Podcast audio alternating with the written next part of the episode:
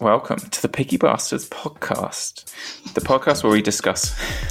Fuck you. you just switched from really talking really normally to something fucking weird TV. Sorry, shit. that, that's so funny.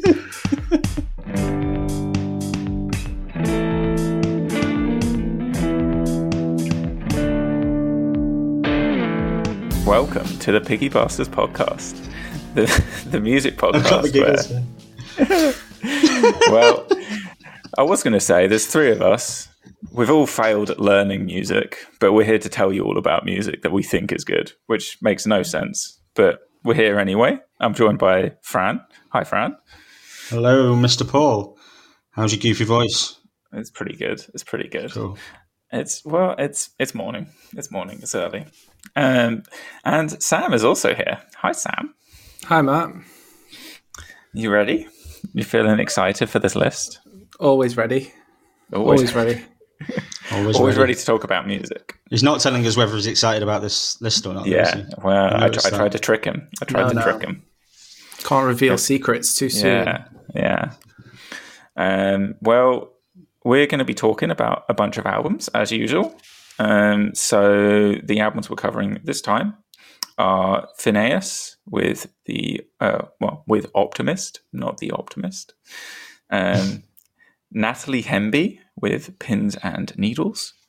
Joy Crookes with Skin. Lonely Guest with a self-titled album.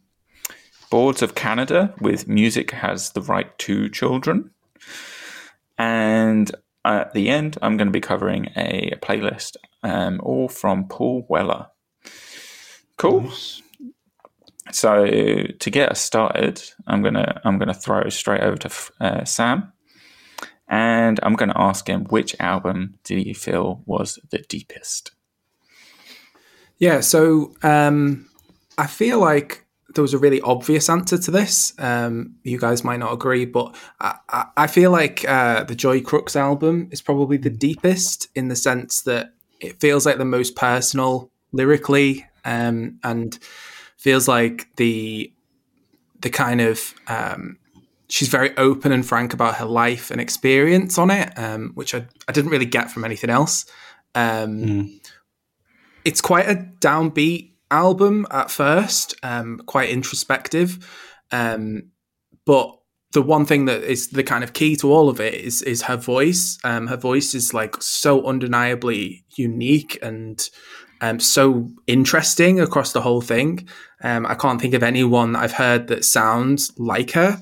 Um, even though sometimes the style of the music can recall other people, um, I think there's a big comparison this year that I'd feel with um, the Celeste album that we did on the Mercury Prize. Um, I feel like there's going to be a lot of people comparing those two, um, and I think in general, um, much to the much much to make us happier about it is this is way better than that album. Um, it's way more interesting. It's way more personal. It feels like um, this is much more of a vision of kind of an artist, um, and she feels like very in control of it um, her performance on things like "Feet Don't Fail Me Now," um, it's it's it can feel it's kind of like a throwback kind of um, track to the kind of like Wall of Sound era, but um, it, she really really like pulls through it and and really kind of is able to like make it into her own sound. Um, without it feeling really predictable, which I feel like some of it could have done. And this kind of soulful music can can feel a bit predictable, but it, I never really got that from this album.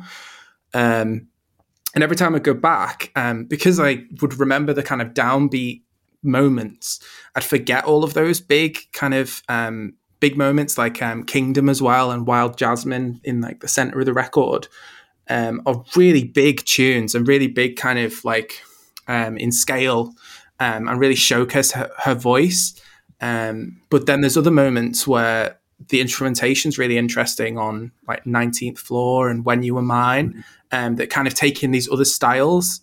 Um, it's a really interesting one where it, it jumps between like cultures and, and sounds from different places across the world it feels like. Um, and then her voice kind of ties it all together. Yeah and I, i've also written down about um, power um, that feels like a really big highlight there's there's a lyric on it where she says you're a man on a mission, but you seem to forget you came here through a woman. Show some fucking respect, which I Mm. I really liked that as kind of like a cutting lyric. Um, Kingdom has Yeah. the same kind of thing. There's there's a lyric on there. Maybe that that's a symptom fucking with a kingdom that never fought for you.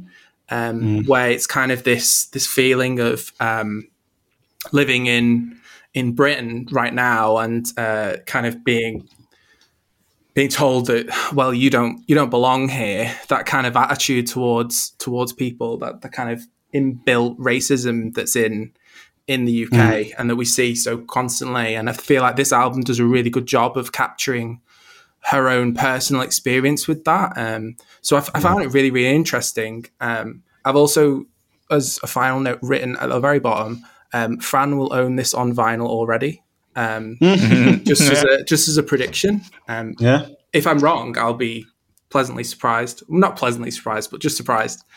Interesting but prediction. yeah. Interesting prediction. I suppose that leads to me to go next. Yeah, I yeah. Yeah. yeah. Um, big reveal. I would totally, totally agree with Sam about it being the deepest album here. Um, that was what I would have picked. Um, I think there is some really deep, interesting topics in the songs, um, which I didn't pick up on on the first few listens because I was more kind of lost in her voice, um, trying to get around the variation in the songs. Um, so yeah, I think there's a there really is a lot to admire here. Um, I think there's a fair bit of energy.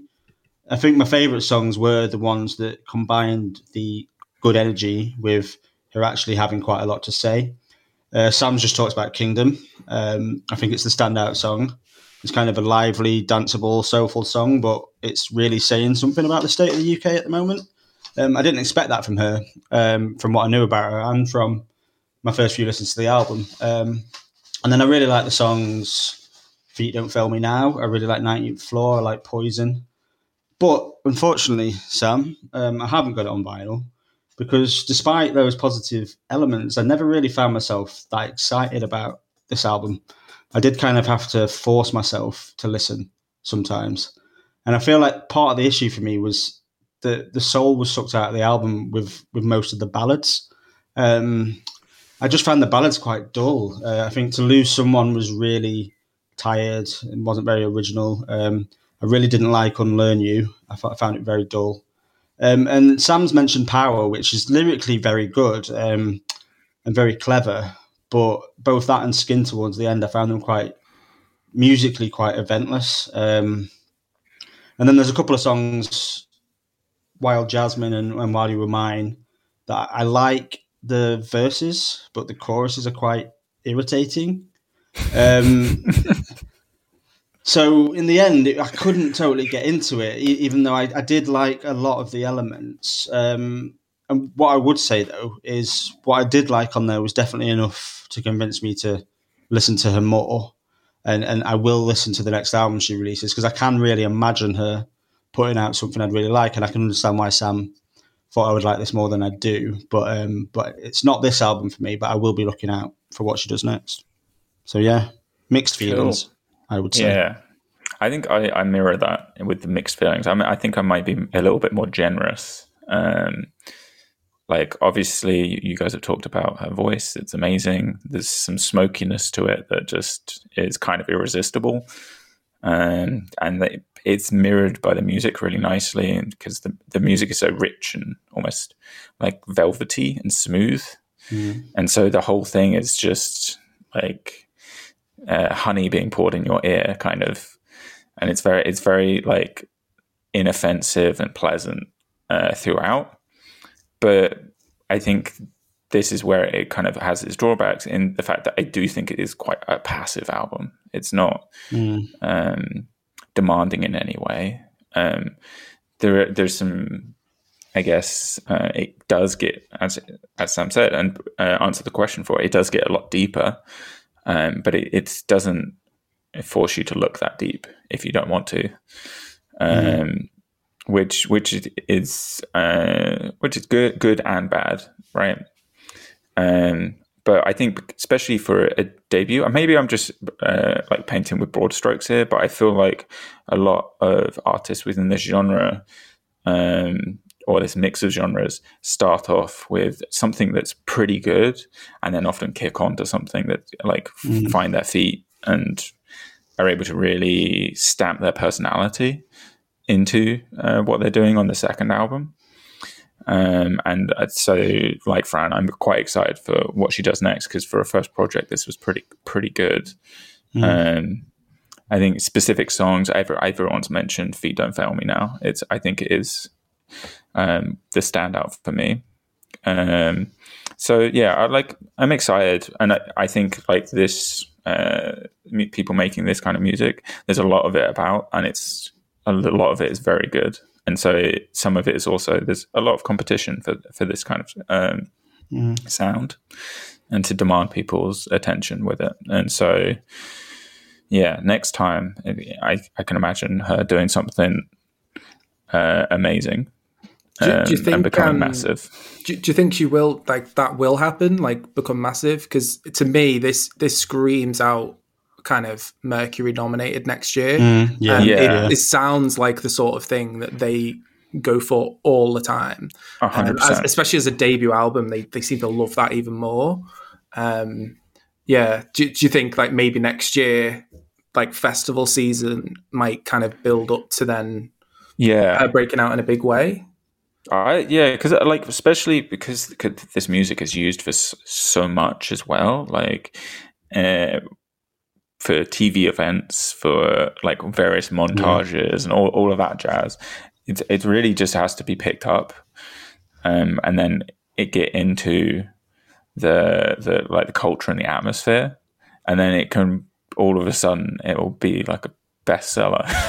yeah. It's done well like though a, already this album, hasn't it? Yeah, yeah, totally. Because I think I when I picked it for the podcast I thought I was kind of picking this not very well known artist, and then I sort of saw the Spotify listens are very high, and I think she got in the top ten with yeah. the release. So I, am I didn't I'd never heard of her until I just randomly saw um, the video for Feet Don't Fail Me Now, and I think uh, I do think she'll go big, and I think she'll probably get a Mercury nomination. Yeah, um, yeah. But yeah, I'm interested in what Matt said about you know stamping a personality because I think it is the songs where she does stamp her personality that are really successful. Um, I agree. Um, yeah and in comparison to Celeste that that Sam's put up as well, it's it's much much better than that record, and she does really feel like it is her record for for, for most of it. So yeah. I think she's not far off. I think it just needs a few tweaks for me. Um, the ballads just felt a little bit too um, Adele for me. Um, yeah, you know, a little bit too big. So I'd, I'd, I'd lose some of them, but a good album. Cool. Right. Well, Fran, keep on talking. I want you to tell me which album was the most shallow. See, this was quite a hard question because there was a few contenders, yeah. really, at least two.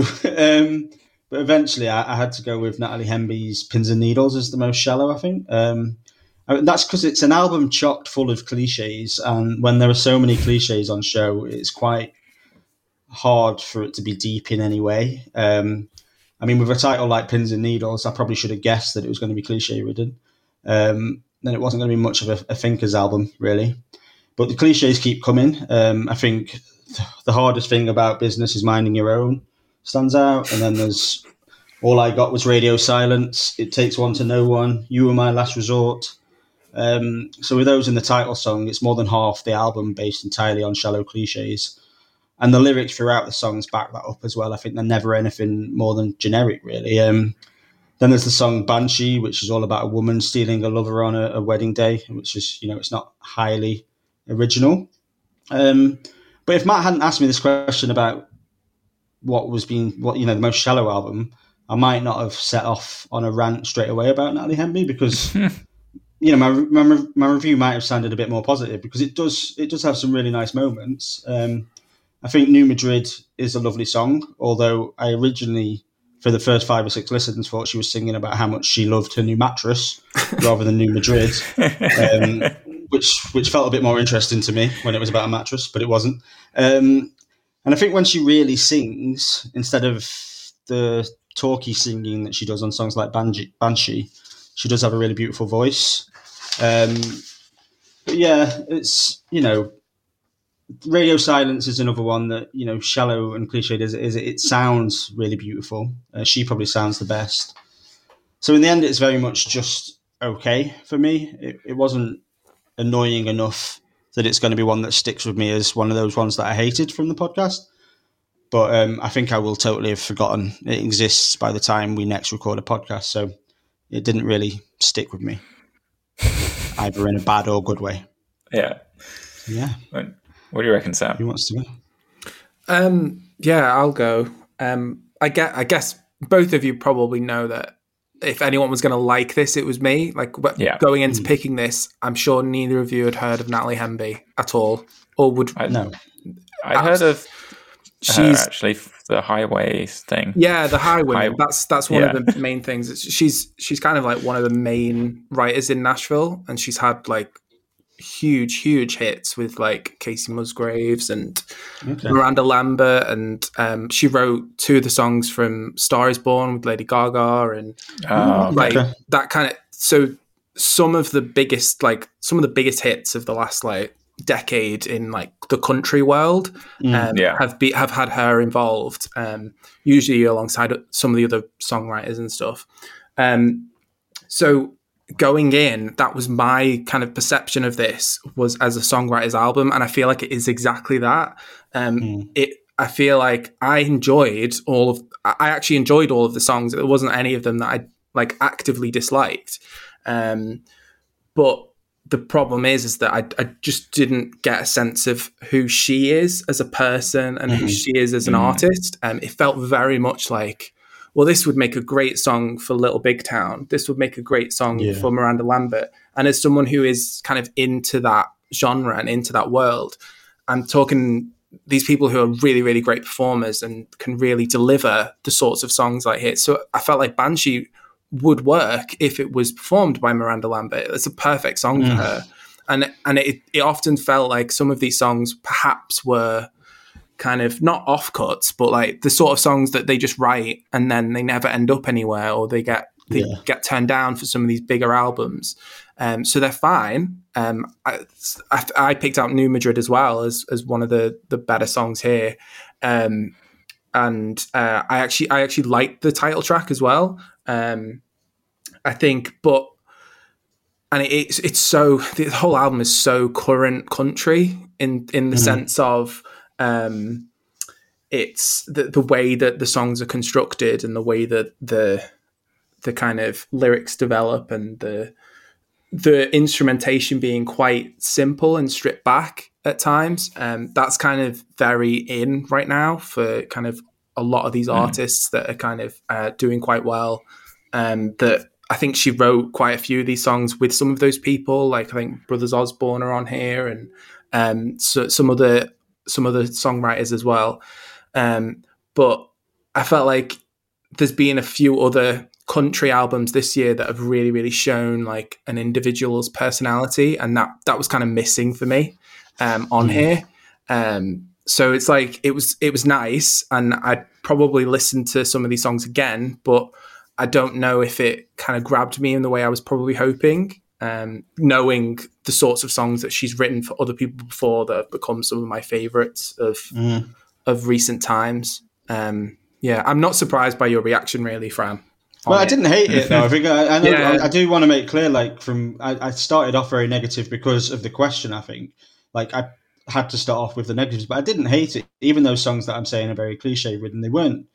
There wasn't much on this album that was horrible. It just was very forgettable. exactly I'm yeah. kind of glad. Yeah. I'm interested to hear you say that it's not a standout in the genre because it's not a genre I know a lot about.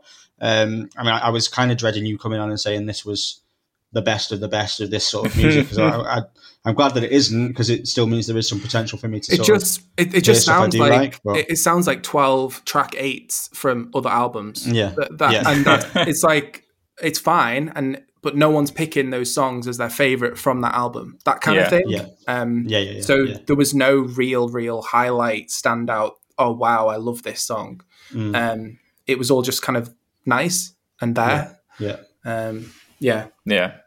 I, I think uh, it's a really interesting point that, that I hadn't thought about the idea of someone who's a, by trade a songwriter for others, and then they have to, when they come to their own album, almost learn to write for themselves again, um, and to put their personality in, Mm. where maybe they had to leave that out so that someone else could adopt the song.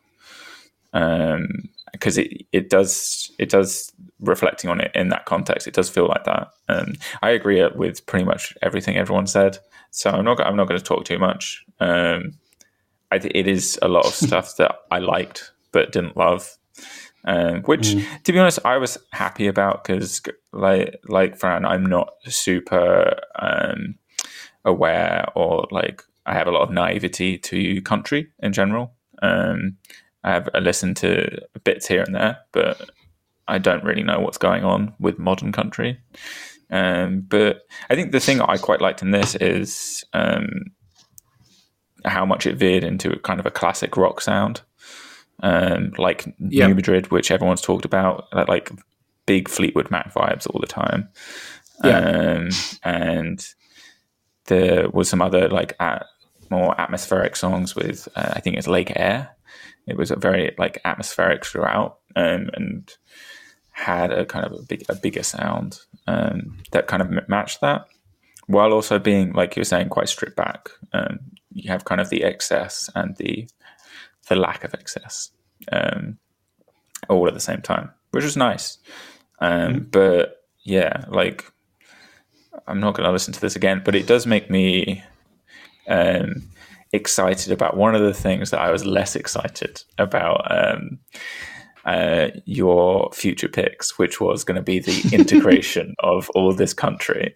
Um, yeah, I'm not. Gonna, I'm not going to start picking like kind of Luke Bryan and like these like Garth Brooks or whatever. I'm not. It's not yeah. That's not where this was. Much more in the kind of the sort of songs that are on here are very similar to what the people I really really like. That's kind of why I picked it. Um, yeah. yeah.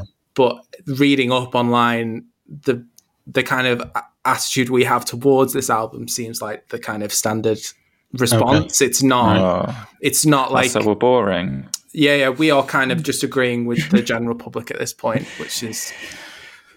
Boo. I know, very dull. Right. right. Well, Sam, did you did you have a different answer for what you thought was the most shallow album at all? Uh, yes, and I thought it was a really obvious answer, but um, I'm assuming this is the second one that Fran was going to pick, and that is Finneas, the other album mm. I picked for mm. the playlist. Like I, I have nothing but respect for Finneas and what he has achieved and what the music he has been a part of for the last few years. I feel like all of us really enjoy quite a lot of that music. He's won yeah. like a million and one Grammys. He's like toured the world with his sister and all this stuff, and deservedly so. Love it. Love everything about it. This album is absolutely not worth being part of that conversation.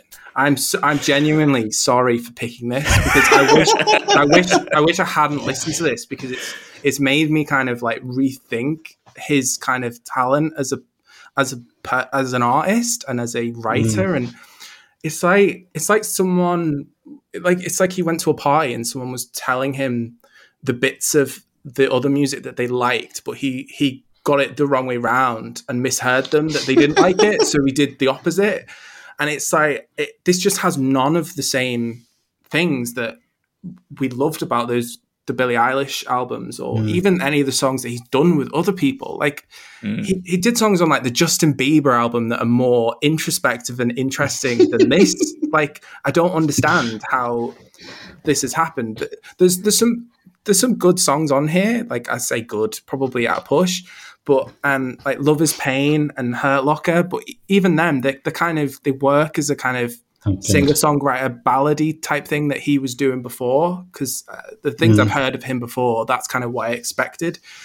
But then you go to the worst thing on this entire playlist, which is "The Kids Are All Dying," mm. the second song, and that opening lyric bang bang knocking on my door do you have a dolly would you like to fund a war what's your carbon footprint and could you be doing more i tried saving the world but then i got bored i I I've surely I don't, exact fucking. I don't have to explain why that is a horrific entry point to a song, and then the song yeah. does not get better from there. It's no. just so. It feels like someone's, um, you know, like when you like write articles online so that they get um, more hits on Google. Like yeah. so, it's like a like an like a generated thing it feels like the equivalent of that in like songwriting. And this is the hmm. same man who has he like earlier this year he had a co-write on Your Power on the Billie Eilish album, and Mm. it, you just think about the two lyrically and emotionally and those two things together and it's like this can't be the same person. It can't be because Yeah. they would not write this music. The, the 90s is nearly as bad. Um Oh god. on some other places it's it's just so it's just so so awful. Um and I, I feel bad like comparing it directly to the Billie Eilish album from earlier this year um happier than um happier than ever. But um but it was only a few months ago. So it, Yeah. we- it we're in the creation it must have been the same sort of time period the same sort of moment that they were both creating these these records. Um, and even a, there's a track happy now which which feels very much in the same sort of wheelhouse as, as that album that kind of it's got that like bossa nova kind of thing in the background. But even that it's like it, it feels like a song that would have never ever possibly made it onto that Billie Eilish album because it's absolutely nowhere near as good as anything else that's on it Yeah. so then on here, it's like, what is what is this album for? Like, who? What? I I just I, I don't understand. I don't understand it, and um, it's. I actually, when I wrote the notes, I don't think I made it seem like I hated it this much. I, I'm not like this isn't the worst album ever, but we. I really expected more. Like I, I just I had. This is he, he doesn't have an excuse. That's basically the thing is that it's like when you've got a proven track record of very, very recently being part of very, very good music, and then this is the album. Um, Yeah. It just, yeah, it's just not not the one. Yeah. Um, so yeah, I think I think I'm going to jump in. I think that's Yeah. the thing about it is I agree because there are bad albums like this are released all the time, but the fact is from someone who, like, how how many Grammys did Billie win for the first album? That he did everything like was all over he he won more than she did that year. He won seven Grammys, I think. That seven year. gra- seven Grammys. And it, like this to me felt like this was the kind of album that a, a Britain's Got Talent uh, winner would put out Wow. one month after them winning. like I don't even. Yeah, I don't even It's- think it's that good. it, But- it's but just, yeah, it's yeah, it, it it's a mistake. I, I'm. It's just all over it. Like I, I, there's a lot of things about it I just don't, I don't like, and uh, like this style of piano playing is rarely going to be in my like wheelhouse anyway.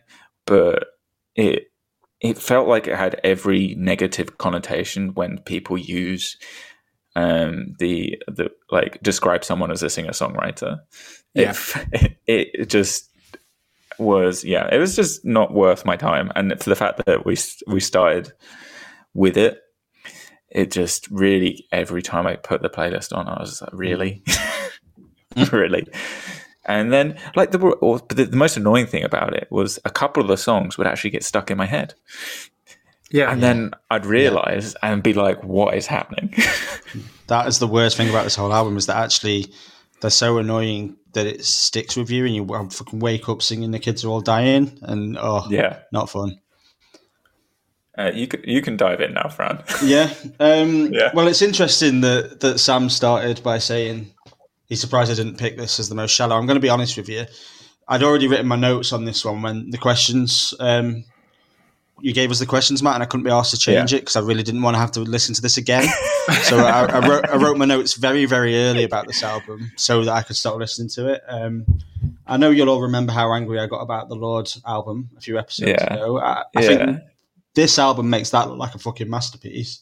agreed Um, Matt's just compared it to the album that a Britain's Got Talent person would release after winning it. I've actually compared it in my notes to watching the auditions for X Factor and, and cringing my head off and, and, and changing the channel.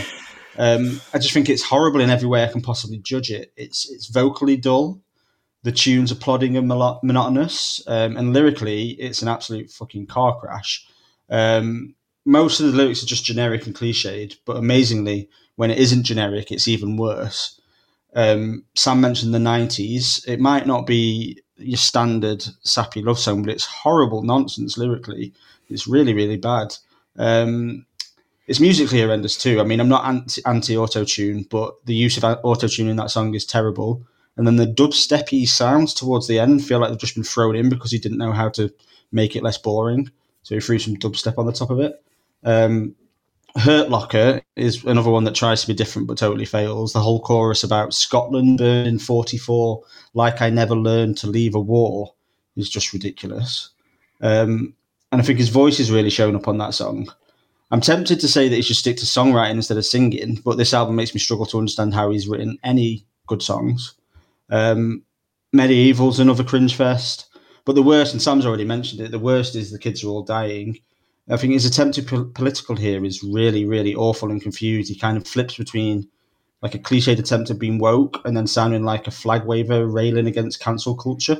And Sam mm. already pointed out the line. I'm not going to repeat the line where he says, "I tried to save the world, but."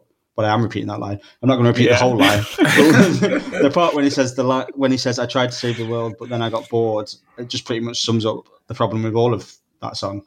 Um, and yeah, Sam said again that it's not one of the worst albums, but it is one of the worst albums we've ever covered. I think it's just a horrible, pointless noise from from the start to the end, and it's yeah, I never want to hear it again. So thanks for picking yeah. it, Sam. I am so. I'm. Yeah. Gen- I wrote down. I'm so sorry for picking this.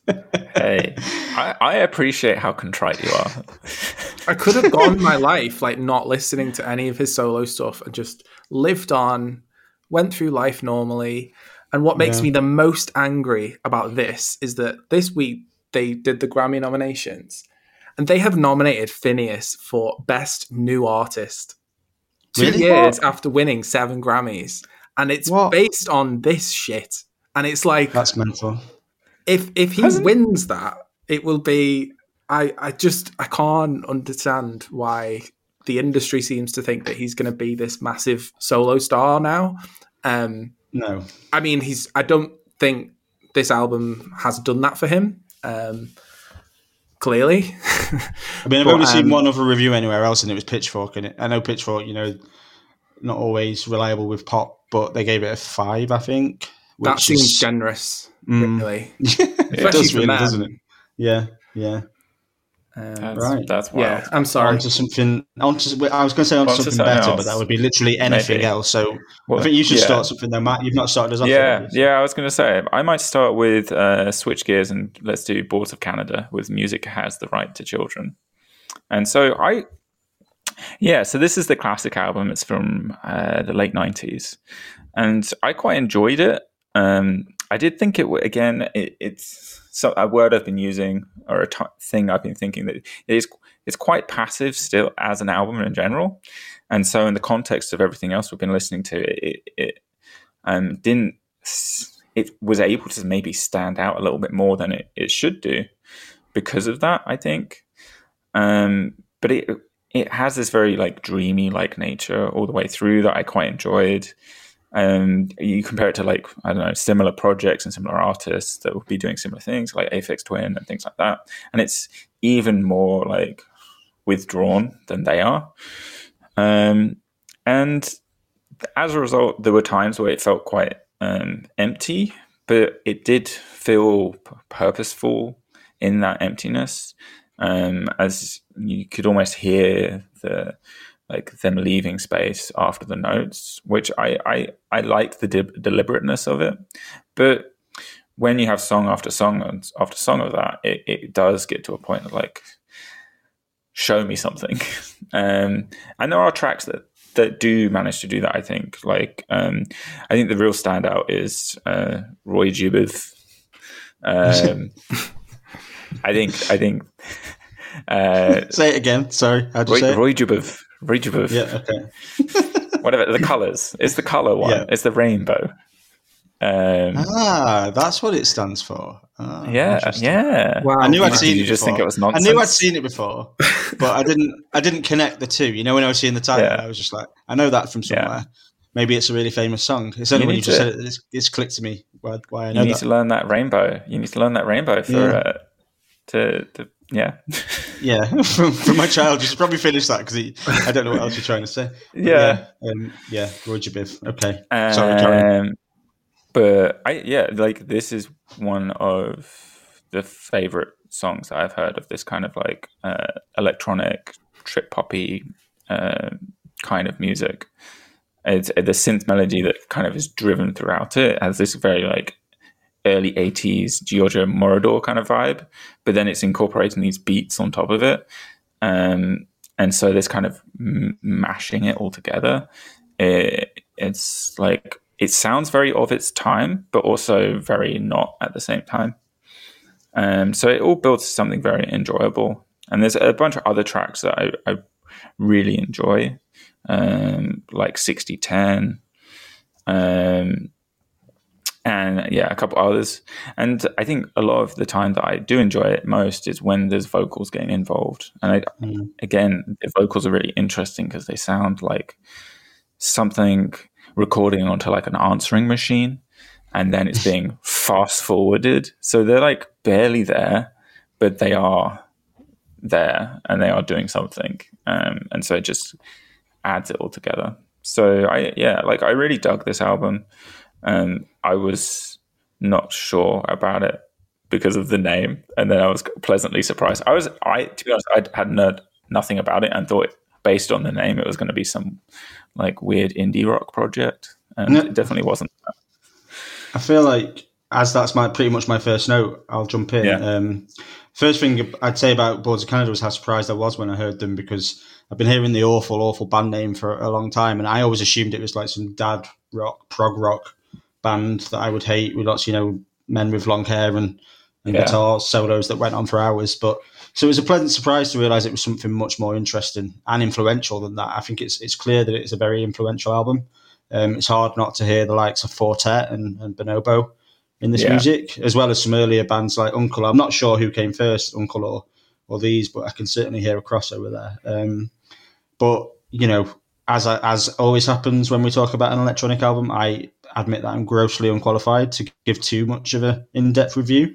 Um, I don't think there's loads I can say about it on a technical level, but in terms of sort of electronic, largely instrumental albums we've featured, it's definitely been one of listenable and easy to appreciate for me. But then at the same time, it always felt like it was missing something. Well, not always, but a lot of the time, it felt like it was missing something. It's like a, a really nice meal that you forgot to season at the, at the end. There's just there's just no spice to it. Um, I think if it was like a 30, 40 minute album, that might not have felt so stark to me. The fact that it felt like it was missing something, but it is very, very long. Um, so by the end, I'm sort of crying out for a, a bit more to it. Um, but then I know that's a me thing; it's a lyrics thing, and, and I know that's just me. So I can definitely see why this is so regarded, and I think it's it was. I'm glad that we listened to it. Um, but that's probably all I've got to say. Sam, Cool. I'm I'm surprised you liked it as much as you're saying. I, I Mm. thought you wouldn't like this, but um, that's a I'm pleasantly surprised. Um, Okay. I I really enjoyed this. Um, it was like to me, it just was so like de stress moment for me. Like through this whole playlist, I think sometimes uh, electronic music like this, where it, it's very long and there's lots of droning things. I think it can feel a bit stressful sometimes um, when there's kind of lots of layers. Um, but this, I just didn't get that. Like something like Smoke's Quantity, that could easily feel quite exhausting. Um, the way that there's like the droning guitar and the, the the droning noises in the background, but I just found it so soothing, and I, I I really enjoyed kind of just sitting there while life is happening around me, whether I'm working or like kind of just doing something else, and then just the music just seemed to like keep me chilled out, um, which I quite liked. That was a unique experience for Yeah. usually, especially compared to last month. Um, but um, I do. I'm surprised no one's mentioned the song that does have some lyrics on it that just has endless counting up and then random numbers and then they say orange like 16 times because i thought you two would definitely mention that but I, I just found it like hypnotic like it was like this like mantra going through my head like yeah. I have no idea what they're Yeah. what what they're trying to say. If if they are trying to say anything, or if it is just like kind of stock, uh, like a stock sound of like someone talking. But yeah, I found it like kind of like someone was with me and it was like this like moment of like being like hypnotized by the music, Yeah. um, Yeah. which I really enjoyed. Um, I think I agree with both of you um, in terms of I- I think there are times when it could do with vocals, it could do with, Mm. uh, and it's so layered the sound. that, Like thinking of the era, I could I could really imagine someone like Bjork um, Mhm. singing over this um, from the kind of post homogenic era, which was about the same Mm. time. Um, that kind of th- those kind of like you said that like trip hop kind of era of this ele- electronic music. Um, and there'll, there'll be other people that could possibly have done that. Um, yeah, I. The only the only problem I found um, outside of that was that there were a couple of songs that I think listening in 2021 sound kind of like you know like royalty free YouTube music, Yeah, yeah, yeah. and I feel like the problem that that isn't a bad thing about this album. I feel like it's more of a comment on the fact that this album is the sort of thing that those royalty free music try to re- replicate that kind Yeah, of mood. Um, Yeah. because it is a classic. If this had been released this year, I do feel like that would be a, a problem and it would sound like that. But um, Yeah. yeah, I, I I I really enjoyed it and I found it really kind of chill out moment and I just liked sitting there and just relaxing to it. Um, Yeah. so yeah, It it did, was quite did feel like a did feel like a buffer against the world. yeah, Mm. Just like almost defense. it kind of Yeah. calmed me down after listening to that Finneas album. Yeah, Um, yeah. um, yeah. Well, that's good. That's good. Oh, well, this is thumbs up for the classic, which is not actually that uh, common. Um, No. well, with one more album, Fran, do you want us? Do you want to kick us off with uh, "Lonely Guest"? Yeah, sure. Yeah. So, um, other than one song off the Joy Crookes album, um, Kingdom, I'd say pretty much all of my favourite songs from the playlist were were here on this Lonely Guest um, album. Um, I enjoyed the mix of styles and genres, um, and I like the way that the guests are used kind of sparingly. Um, I think Christmas Trees is great. I really enjoyed. Um, I forgot his name now, but the guy from Maximo Park coming Paul and Smith. using one of his classic Paul Smith coming and using one of his classic lines from one of his classic songs in a totally different context. The line, um, "I hope that I'm still alive next year." I think it's very differently used in this song, and I, I really like that. I enjoyed "Pay My Taxes." I enjoyed "Move Me." Um, on a move, pipe dreams. I like pre-war tension, which has a very brief Joe Talbot from IDLES um, verse, which is probably about as much Joe Talbot as, as Sam can stomach. Um, I think each song has its own little thing that makes it special. I think they're, they're all kind of loosely linked by the presence of Tricky and general trip hop influence. And I also think that um, the singer Marta, who keeps popping up throughout, she's probably the, the most used guest, um, has a really captivating voice. But then as an album, I'm not really sure it feels all that whole or developed. Um, it feels a little bit like some mates popping by to see Tricky and throwing down a verse, but not like there was an aim or a plan for the project, um, which I think is a shame in the end. Because I think there's the beginnings of something really good here, but it needs fleshing out. I think we talk a lot about this a lot when we feature collaborative albums, like whether they feel complete, whether they feel whether that matters, and and, and whether it feels like an album or just a collection of songs. Um, and I think maybe because of the way we are, we, you know, we do a podcast about albums. Maybe we, we're a bit more married to the album format than some people. Maybe it's okay that this is just a lot of good songs, but I think the lack of cohesion prevents me from really engaging with it in the way that I could have. Um, I don't think it'll be like making an in my end of year list, so I'll be going back to it.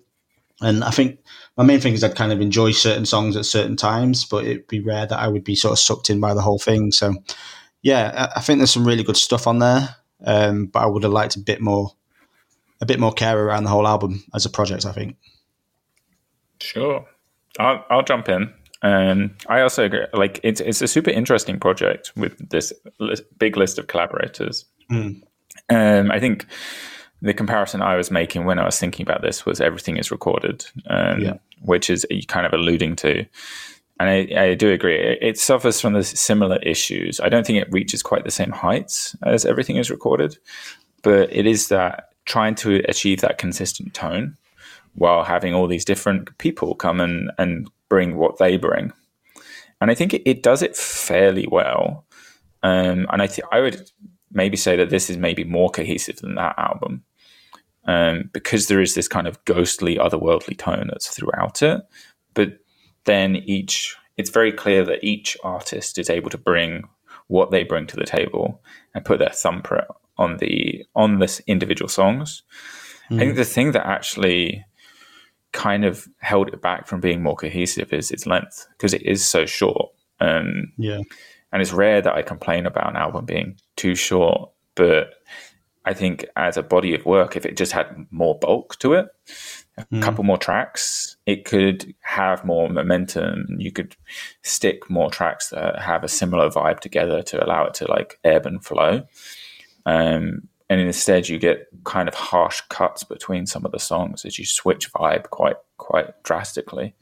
Mm. And hmm. then, as much as I like every song, it comes and then it's gone and I'm like, okay, we're done. I I guess I could either re-listen to the thing, or I could move on.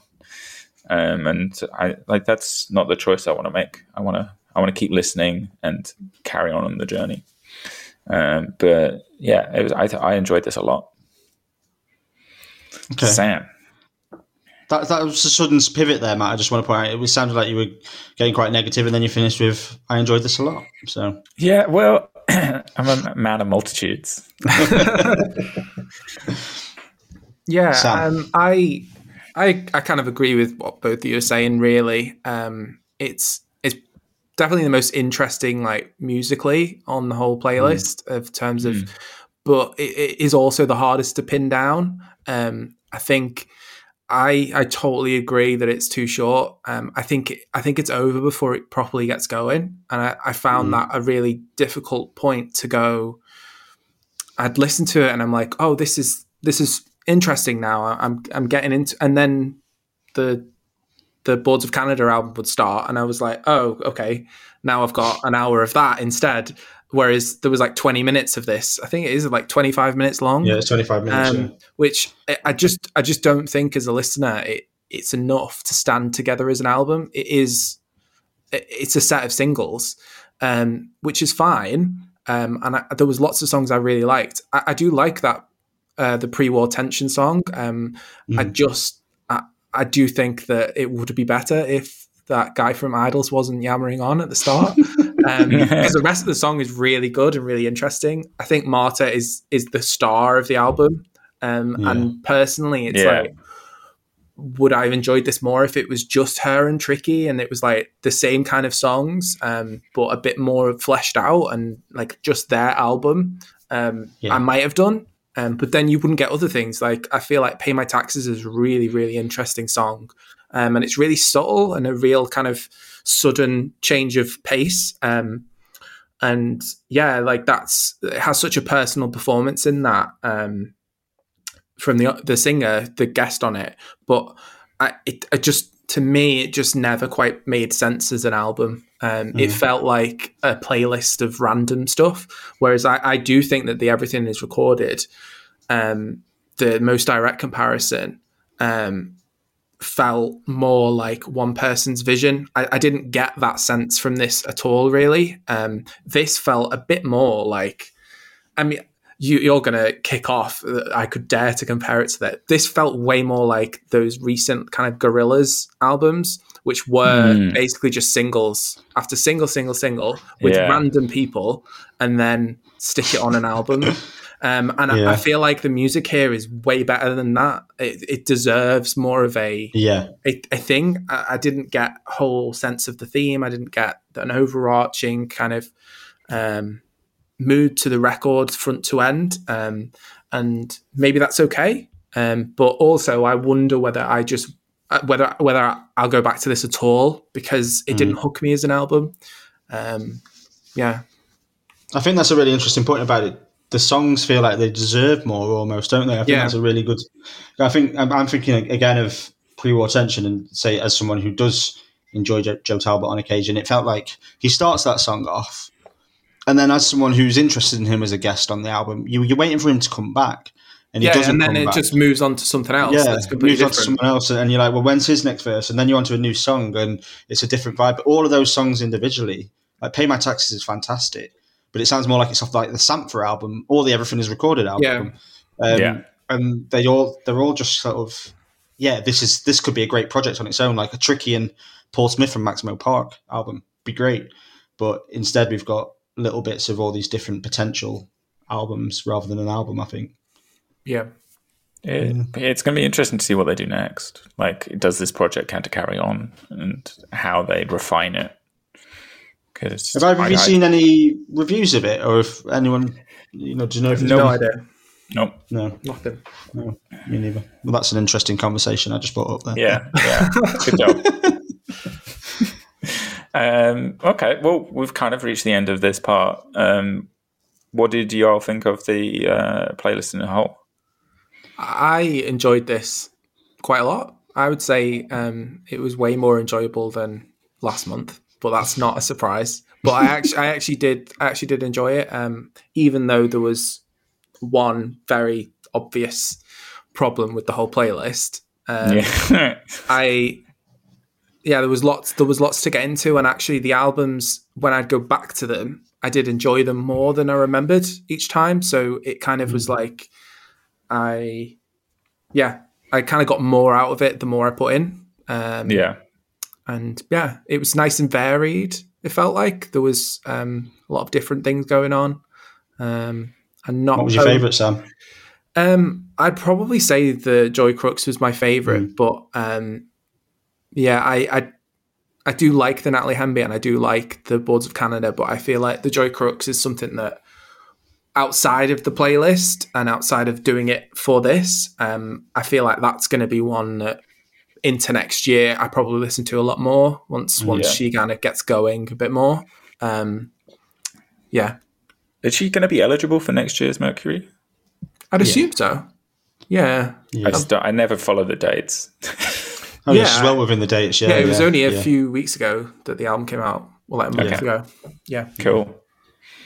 Um, Um, me personally, go I, it'd be bottom bottom ten percent of our playlist that we've done. Um, I just didn't want to go back to it. I was just very bored. Um, I found most of the albums boring um, in in some parts, even though there were standout moments on a few of them. But yeah, yeah, it was a, it was a force myself to listen to playlist. Um, oh, you know, some good stuff on the Joy Crookes. Boards of I thought was interesting, but I won't listen to it again. Lonely Guest was probably my favourite, but again, all the issues we just pointed out there. So yeah, not not one of my favourites. I yeah, I it, I'm in two minds about it because it's it, I think it's really what Sam said. This album is full of growers, and Mm. I I found myself like really starting to like the albums when I was completely running out of stamina for listening to these albums anymore because they're all so like the ones I liked are very passive and they and so I'd end up liking a lot of the stuff, but the, there was never any moments where I was just like, I can't wait to get to this. Mm. Yeah. Um, the cl- the closest was the the Rainbow song on on on Boards of Canada because I was generally like I look forward to getting to that song, um, but but there's a long way to get to that, um, Mhm.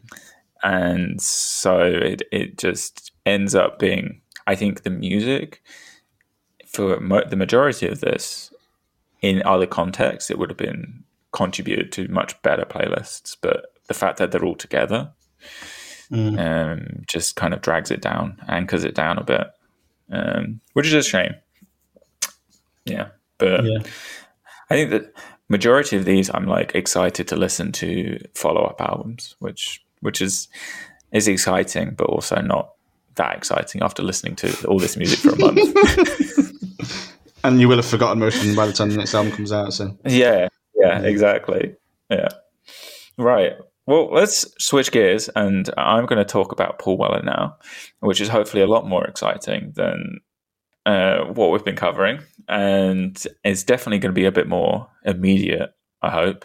Um, and so, for like context with my his like my history of Paul Weller, like growing up, um, my dad was i think i've i talked about my dad and music quite a lot in these sections because he was the dominant music force in our household. He would whenever he was home he had the control of the hi-fi. We'd be playing david bowie or classic rock and that was it. And so i generally hated those at the time. I've come come round uh, to to like a lot of it now but it took a while. Um, but whenever he was out or he was working or whatever and that's when, well, it was actually mostly me at that point putting music on. But whenever my mum got a shout, um, it was nothing but good music, really. I, I was really into the older bands that she was into.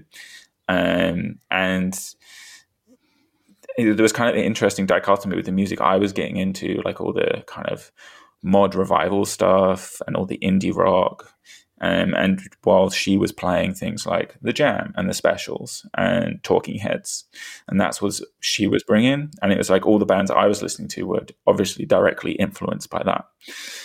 Um, and so yeah, obviously Paul Paul Weller is central to that kind of the indie rock and the mod revival scene. Like he's he's called the mod father for a reason. Um, and really the, the jam was what grabbed me first because of how kind of brash and in your face, but also like it has this political underbelly to it as well, which is like I wasn't thinking about at the time, but definitely helped start to indoctrinate me in like more uh, thinking a bit more about um, what the music's saying and not just enjoying the the the rhythms and things like that.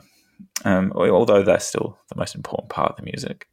Um, and then also as I like listen to the jam more, I realize it isn't just like the stereotypical rock music, punk rock. It has all these extra like elements added, and you, they're like using organs and stuff like that. And it's almost um, as you listen later into their like uh, collection of music, there's more R and B influence and things like that. Um, and then I started to listen more to like things like the Style Council. And so in this list, I've kind of organized it very chronologically for a reason because mm. you can see the kind of evolution of him as an artist and his interests. And as he gets into Style Council, it's this like very 80s sound. Um, and for me, that like really opened my eyes to a whole like generation of pop music that initially I just thought was incredibly cheesy. Um, but then I realized there's some like real soul behind it, um, and obviously skill as well. Um, and then as I uh, like attempted to pick up a guitar in my teens, mm. it was Paul, Paul Weller songs I was trying to learn how to play for all his solo stuff, like um, like Broken Stones and Wildwood, um, because he has such a like considering he's going from these songs like Eton Rifles, which are so brash and uh, they have such a um, message behind them, and then he's writing some of this like really quiet, intimate, beautiful guitar pieces, like with uh, yeah, with Broken Stones and Wildwood.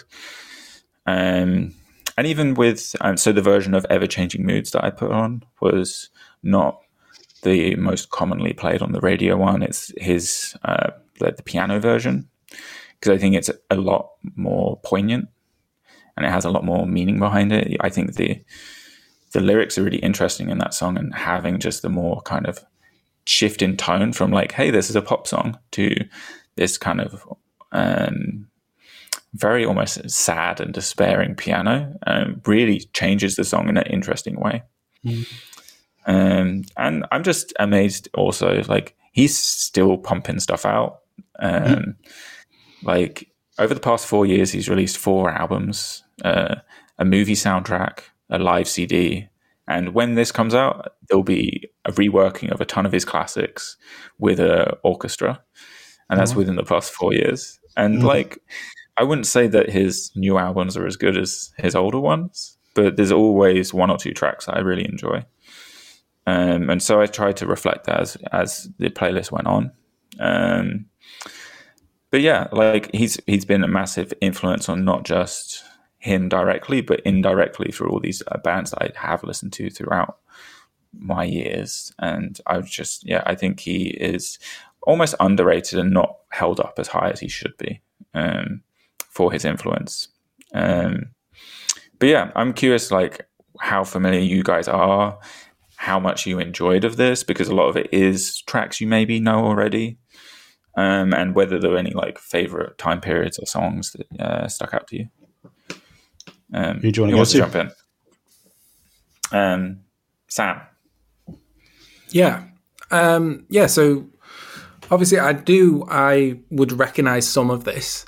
Um, but I was quite surprised by as soon as it hit the Style Council era of the songs, I was like, I know every single one of these, and I Yeah. have very vivid memories of hearing this at home.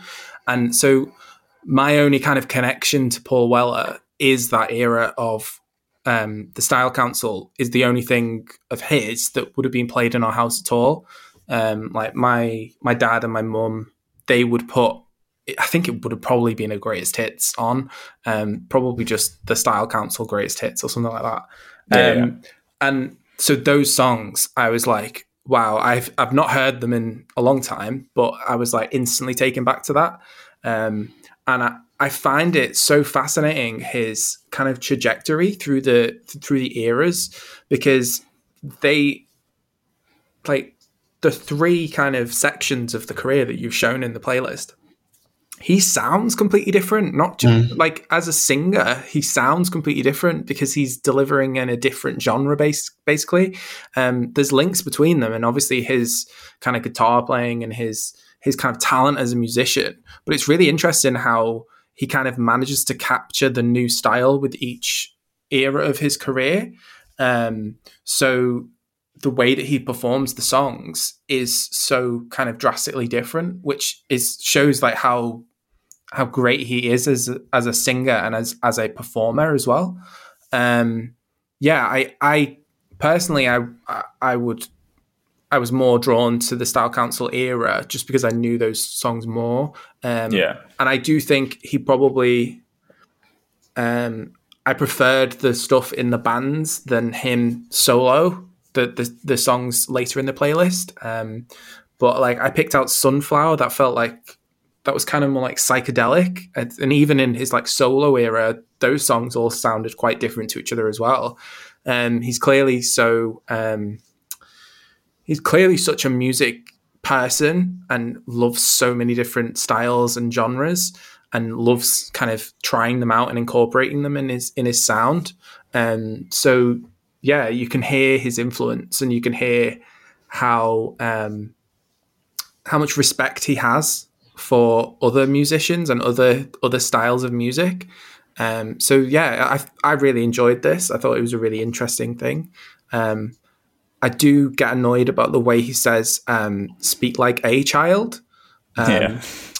and I'd forgotten about being annoyed about that until this. It's like it just doesn't make any sense. Like, why is he saying it like that? Um, but yeah, I enjoyed it. Other, other than that, That's one small thing, isn't it? Really? oh yeah, totally. It's not too bad. it's, it's quite funny, like when he change. It's not just that musically he changes and his voice changes. He like within a couple years between albums, he completely changes the way he looks as well. And so, Yeah. like after the ending of the, the Jam, like in the Jam, he looked like a punk rocker, and then all of a sudden he's like this smooth '80s guy He looks like he's straight from um, like uh, Duran Duran, and it's just such a sharp turn, but he's like following the trends, and it obviously worked. Um, what do you reckon, Fran? Yeah, so fir- firstly, I was just really quite fascinated and surprised when you chose Paul Weller because um, I've known you for you know nearly fifteen years now, and all we ever talk about is music, really. And I don't Yeah. think we've ever spoken about him. Um, so what I was trying to figure out was whether I was just forgetting some conversations we'd had about him, or whether maybe at some point you'd been trying to hide your love for Weller because you were a little, I- bit, a little bit ashamed. Um, I used to play Paul Weller at uh, uni. did you? I don't remember ever Yeah. hearing you play him. I used to Um, play the As Is Now album, which okay. is one track is featured on this. So maybe it's some of the Weller that I'm less familiar with that you were playing then, so I didn't really pick Yeah. up on it. But if we'd have been doing this podcast 20 years ago, uh, Weller would have been on my list for a while of as well, I think. I went through a period of being totally obsessed with, with all of his music. at that time, particularly the Jam. Um, I was a big fan of the Jam. Um, I can definitely say that this is the first Why I Love playlist anyone has created, other than me, where I've known every single word um, straight away. like I, you know, it all came back to me. I, I know every, I knew every single song intimately. Um, but then over the years, I have got to the point where I, I, don't listen to him at all. He's not someone that comes up in rotation pretty much ever.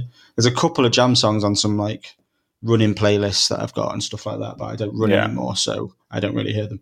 Um, I think he was kind of, and I think I'll, I'll, get to why I think maybe I've made a bit of an unfair judgment in ways over the years, but I think he was ousted from my collection along with like Oasis and and some of that stuff because I think he, he's very tied up with that kind of music for me just because that was what I was listening to, not because he was, yeah. you know, he is influential to that type of music, but it's not because he was, you know, bringing it out at the same time. It's just that I was listening to a lot of that at the same time.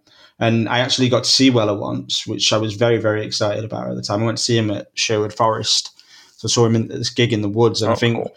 when I think back to Paul Weller now, I remember being stood in the woods, surrounded by white men with a terrible Paul Weller haircut. I don't know what it is about Paul Weller fans, yeah. but they all cut their hair exactly the same as him. It was just yeah. hundreds of men in leather jackets and shit haircuts. So when I think of Weller now, that's tend to what I tend to be what I think about.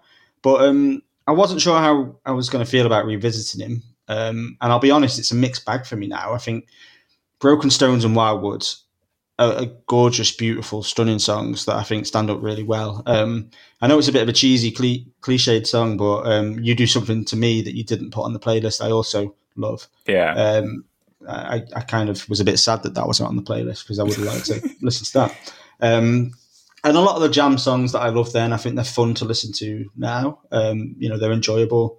I felt quite nostalgic listening to Peacock Suit and Changing Man from the from the solo stuff. Even though I think if I heard them for the first time now, I probably wouldn't like them that much.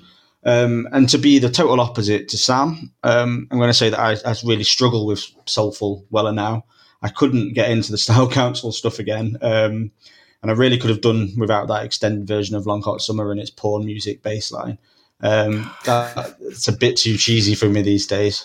I, um, but I think my overall takeaway after spending this this time with with Weller again is that I've maybe been a bit harsh in my opinion of him since I stopped listening to him, and maybe I've written him off.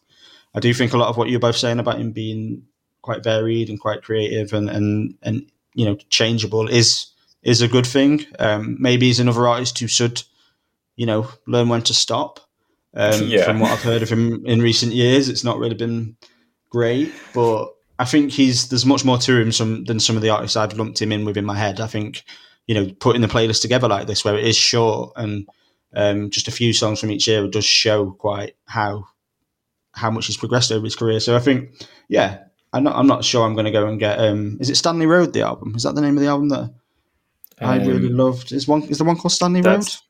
I think there is something road. I think it's yeah, Stanley think, Road. It has like a road. bunch of uh, like pictures all over it. Yeah, yeah, like that was that collage. was the big Weller album for me, I would say, and I'm probably not going to go and get it out again, but it was good to listen to him again, and yeah. it, it, was nice to be reminded of some of the really good stuff that he's done. Yeah, well, that's great. That's great. I didn't. I also didn't realize you were so into Weller. Yeah, I used to be massively did, into him. Yeah, and I did. Yeah, like there was a period where I fell off of it, like when the similar like when I had enough guitar for a while mm. after like the at the end of the 2010s, uh, beginning yeah. of the last decade. But then, yeah, he just he's relentless. He just keeps making material, and I always give it a listen. And it's like you say, it, it maybe he needs to call it a day, but there's always Fair a couple. Him, I mean, he's kind of earned yeah. it, hasn't he? I suppose he's kind of earned the right to just yeah, that's what you got to think with these artists. Sometimes, like Dylan and stuff, they've earned, they've earned the right to just put music out. Yeah. I suppose. And I'm, have, you, I'm quite... have you seen him loads, Matt? No, I, so I've also I have a funny story about seeing him. I've seen him once, and it was at Benicassim, and it was the year I went to Benicassim that a hurricane hit, and oh, so he, he, was on stage when it hit. Oh shit! um, and so he cut his. He's played for half an hour, and all the you could see the the speakers, the PAs were like whipping around mm. and he kept like stopping and look at he looked very unsettled on stage and then eventually they called it and everyone just had to go and hide in their tents. Um, and it was yeah it was pretty terrifying Uh, Wow. Yeah. and like I think it was Kings of Leon was supposed to headline, and they uh, rescheduled. For the well, that's one day. good thing then. That's one good Yeah. thing. Well, Um, I missed, yeah, and I missed the Horrors, which made me sad. But yeah, yeah. So that's the only time I've seen him. So I, I would like to see him live. Um, Yeah, the gig I went to was great. I think the other thing I'd say about that's again tied up with that memory of the haircuts is that I, I went to that gig with my mum and my mum's friends, and I think that's another Yeah. thing that sort of says something about Weller, doesn't it? You talked about your mum. Um, maybe it's it's a little bit mum music for me these days, but I don't. Uh, that's okay. My mum's got good taste in music, um, but maybe it's tied up a little bit with that for me Yeah. in some ways as well. oh, you're too you're too Yeah. cool for that, huh? Too No, cool. yeah. I'm all about Roygbiv. That's what. I'm Yeah. Would you be? Roygbiv. Right. Well, that's that's us for today. Um, I guess if anyone wants to listen or, or read more of our stuff, they should go to piggybees.com. And next time, it's going to be the Album of the Year podcast, which we're keeping secret what we're going to listen to. But you should, From I guess, as well so far. from our, from ourselves. so I guess uh, keep your eyes out on Twitter, and we'll probably uh, tweet out the list close to uh, the release date, um, probably in a couple couple weeks time. Um, and that's us. Well, thanks for thanks for listening. Cheers, Bye. everyone. See ya.